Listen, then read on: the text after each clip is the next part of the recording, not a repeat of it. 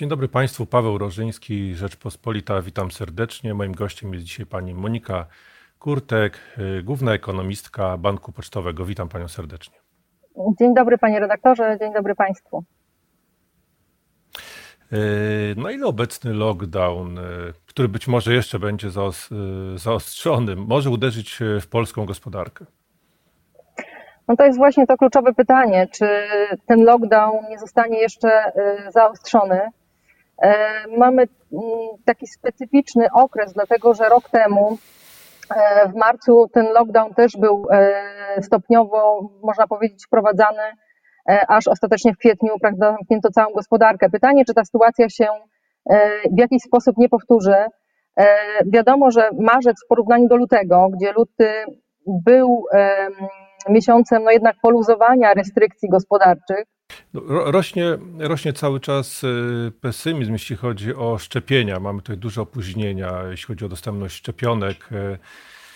Czy to nie będzie taka coś, co rzeczywiście może mieć znaczący wpływ na wyniki gospodarcze? Oczywiście to ma bardzo duży wpływ. W momencie, kiedy było już wiadomo, że uruchamiamy proces szczepień, nie tylko w Polsce, ale w wielu krajach na świecie, to był grudzień, to bardzo podbiło te oczekiwania, że ta szczepionka uratuje już nam sytuację, prawda, że my z tej pandemii generalnie będziemy już wychodzić. Życie pokazuje, że bardzo wolny proces szczepień niestety powoduje, że ta pandemia dalej ma się bardzo dobrze. Co gorsza, wraz z tą szczepionką niestety pojawił się wariant brytyjski, do którego też oczywiście najpierw była ta diagnoza, że on jest dużo bardziej zakaźny, ale mniej śmiertelny. Teraz się okazuje, że niestety również bardziej śmiertelny. I to na pewno ten cały proces wyszczepiania populacji, to, że ileś tam ludzi, powiedzmy, jest już zaszczepionych, te nowe wersje koronawirusa przeszkadzają. Niestety ta niepewność jest cały czas bardzo duża, bo nie wiemy przecież, czy nie pojawią się kolejne wersje koronawirusa, które nadal będą bardzo mocno przeszkadzać w opanowaniu tej pandemii. Niemniej jednak szczepionka wydaje się tak naprawdę jedyną receptą na chociaż zmniejszenie skutków tej pandemii. Także szczepić się oczywiście należy. Mam nadzieję, że tych szczepionek będzie jednak zwiększana i że te procesy będą przebiegały szybciej, bo tylko to, wydaje się, może nas uchronić od tak naprawdę czwartej fali koronawirusa, zachorowań na koronawirusa gdzieś pewnie w okolicy jesieni. Wiemy, że ta trzecia fala niestety jest. My jako Polska jesteśmy przed szczytem i to nas będzie dotykało i naszej gospodarki również. W tej chwili w zasadzie możemy z całkowitą niemal pewnością powiedzieć, że to odbicie gospodarcze, na które tak bardzo liczono w tym roku, ono się opóźni. To może już nie być drugi kwartał, raczej to przesuwa się na trzeci, czwarty kwartał i oby rzeczywiście ono nastąpiło, bo niestety jeżeli tak się nie stanie, to cały czas jesteśmy w bardzo trudnej sytuacji. No właśnie, to ile może wzrosnąć w tym roku PKB? Jak ta gospodarka może wyglądać z perspektywy całego roku?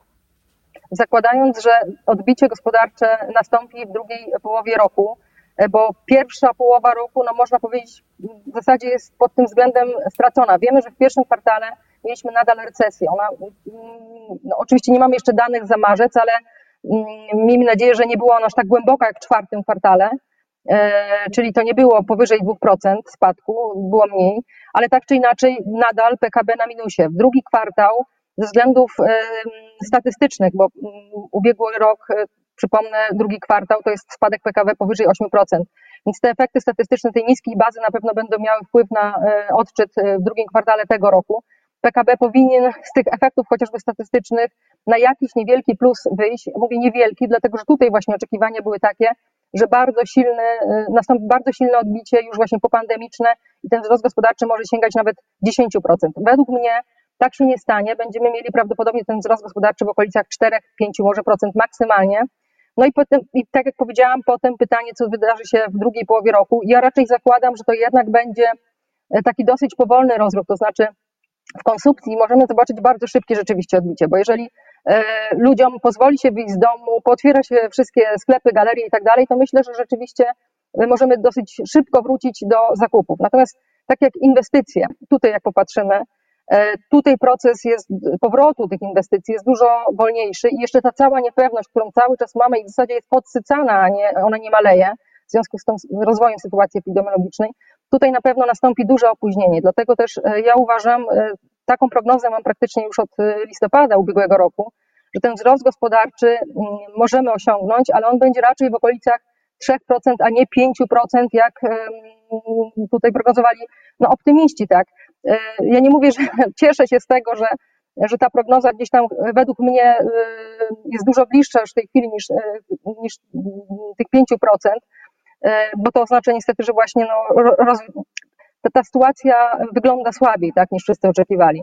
Ale niestety życie wygląda jak wygląda i według mnie tempo wzrostu gospodarczego w okolicach 4% stoi pod dużym znakiem zapytania i według mnie obyśmy mieli te 3%, oby się nie okazało, przecież to też nie jest wykluczone, że w drugim kwartale mamy na przykład recesję, gdyby wprowadzono twardy lockdown na jakiś dłuższy czas, kilka tygodni, to niestety tutaj żadnego scenariusza tak naprawdę nie możemy wykluczyć, łącznie z tym, że w ogóle PKB będzie koło zera.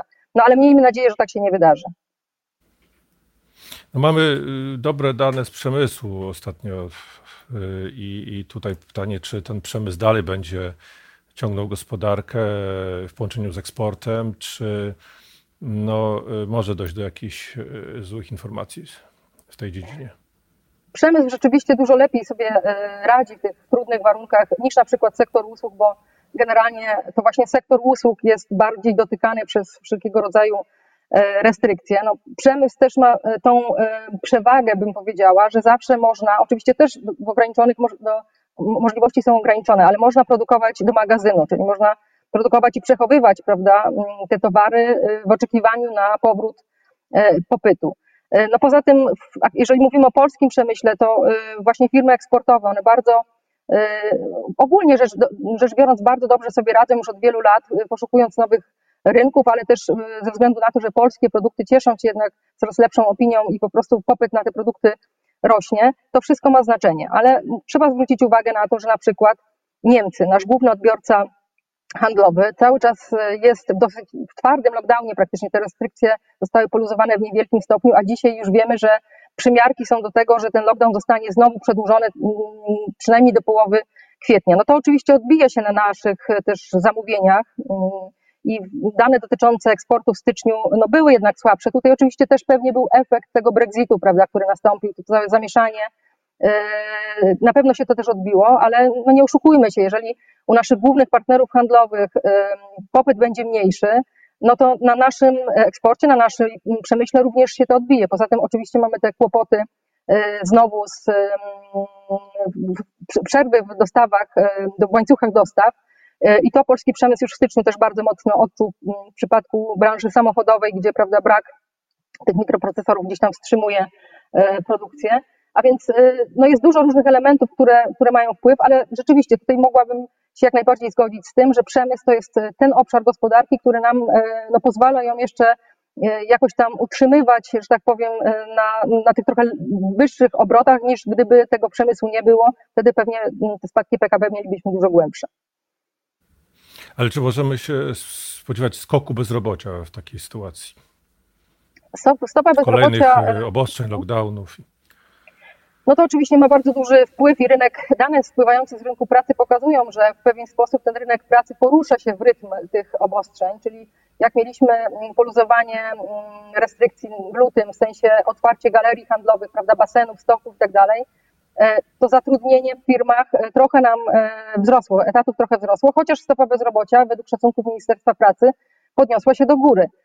Zakładając, że te restrykcje mogą być, już zostały przywrócone w marcu, ale że ewentualnie mielibyśmy jakieś kolejne dalsze, to oczywiście będzie miało przełożenie i w tej chwili już też szacunki rządowe nawet wskazują na to, że ta stopa bezrobocia będzie się utrzymywała powyżej czy w okolicach 6,5% w tym roku. Ja zakładam, że na koniec 2020 roku, nawet jeżeli gospodarka zostanie już otwarta, będziemy mieli wzrost stopy bezrobocia. A dlaczego? Dlatego, że wiele firm, które są w tej chwili w lockdownach, które gdzieś tam czerpią z tej pomocy jeszcze rządowej, z tarcz.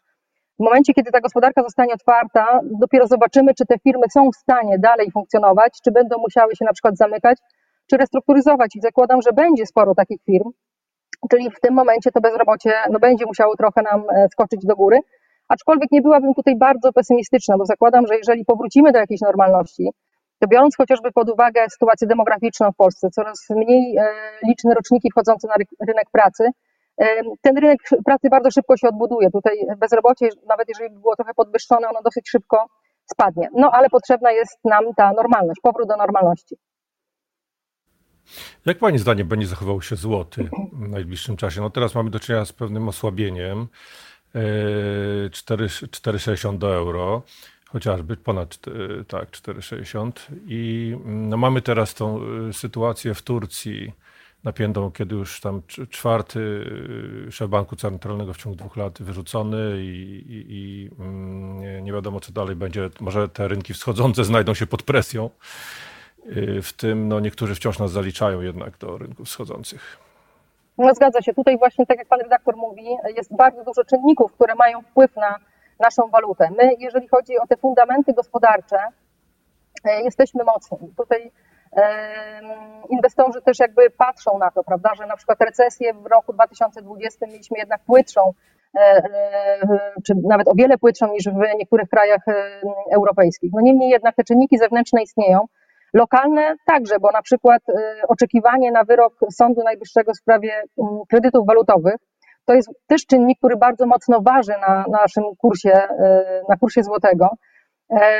Przede wszystkim waży ta niepewność, prawda? No i teraz już wiemy, że nie 25 marca, tylko to będzie kwiecień, oby się to jeszcze nie przesunęło, więc ta niepewność znowu tutaj też jest podtrzymywana w pewien sposób i no to oczywiście też trzyma złotego na tych słabszych poziomach, a w momencie, kiedy dochodzą jeszcze właśnie takie czynniki jak ostatni weekend Turcja i to, że właśnie jesteśmy w tym koszyku mimo wszystko krajów właśnie tych wschodzących i tak jesteśmy traktowani cały czas przez inwestorów, no to są czynniki, które oczywiście też dodatkowo negatywnie wpływają, aczkolwiek to są zazwyczaj takie czynniki krótkookresowe, tak, czyli my mamy dzisiaj na przykład, czy jutro osłabienie złotego z takiego powodu, a za tydzień już tutaj sytuacja może się uspokoić. Tak jak powiedziałam, co do fundamentów, ja jestem tutaj spokojna, tak? To znaczy, no, powinien nastąpić powrót inwestorów na rynek. Czyli możemy się spodziewać, że co złoty będzie oscylował w tych granicach przez wiele miesięcy, czy raczej się umocni, czy dalej będzie się osłabiał? Ja bym oczekiwała, że w najbliższych dniach, w najbliższym czasie, przynajmniej do wyroku Sądu Najwyższego, my będziemy na słabszych poziomach. W momencie, kiedy byśmy powrócili do otwierania gospodarki, to będzie ten kluczowy czynnik, złoty powinien się umacniać. Dziękuję pani bardzo za rozmowę. Moim gościem była pani Monika Kurtek, główny ekonomista Banku Pocztowego. Bardzo pani dziękuję za rozmowę. Dziękuję również.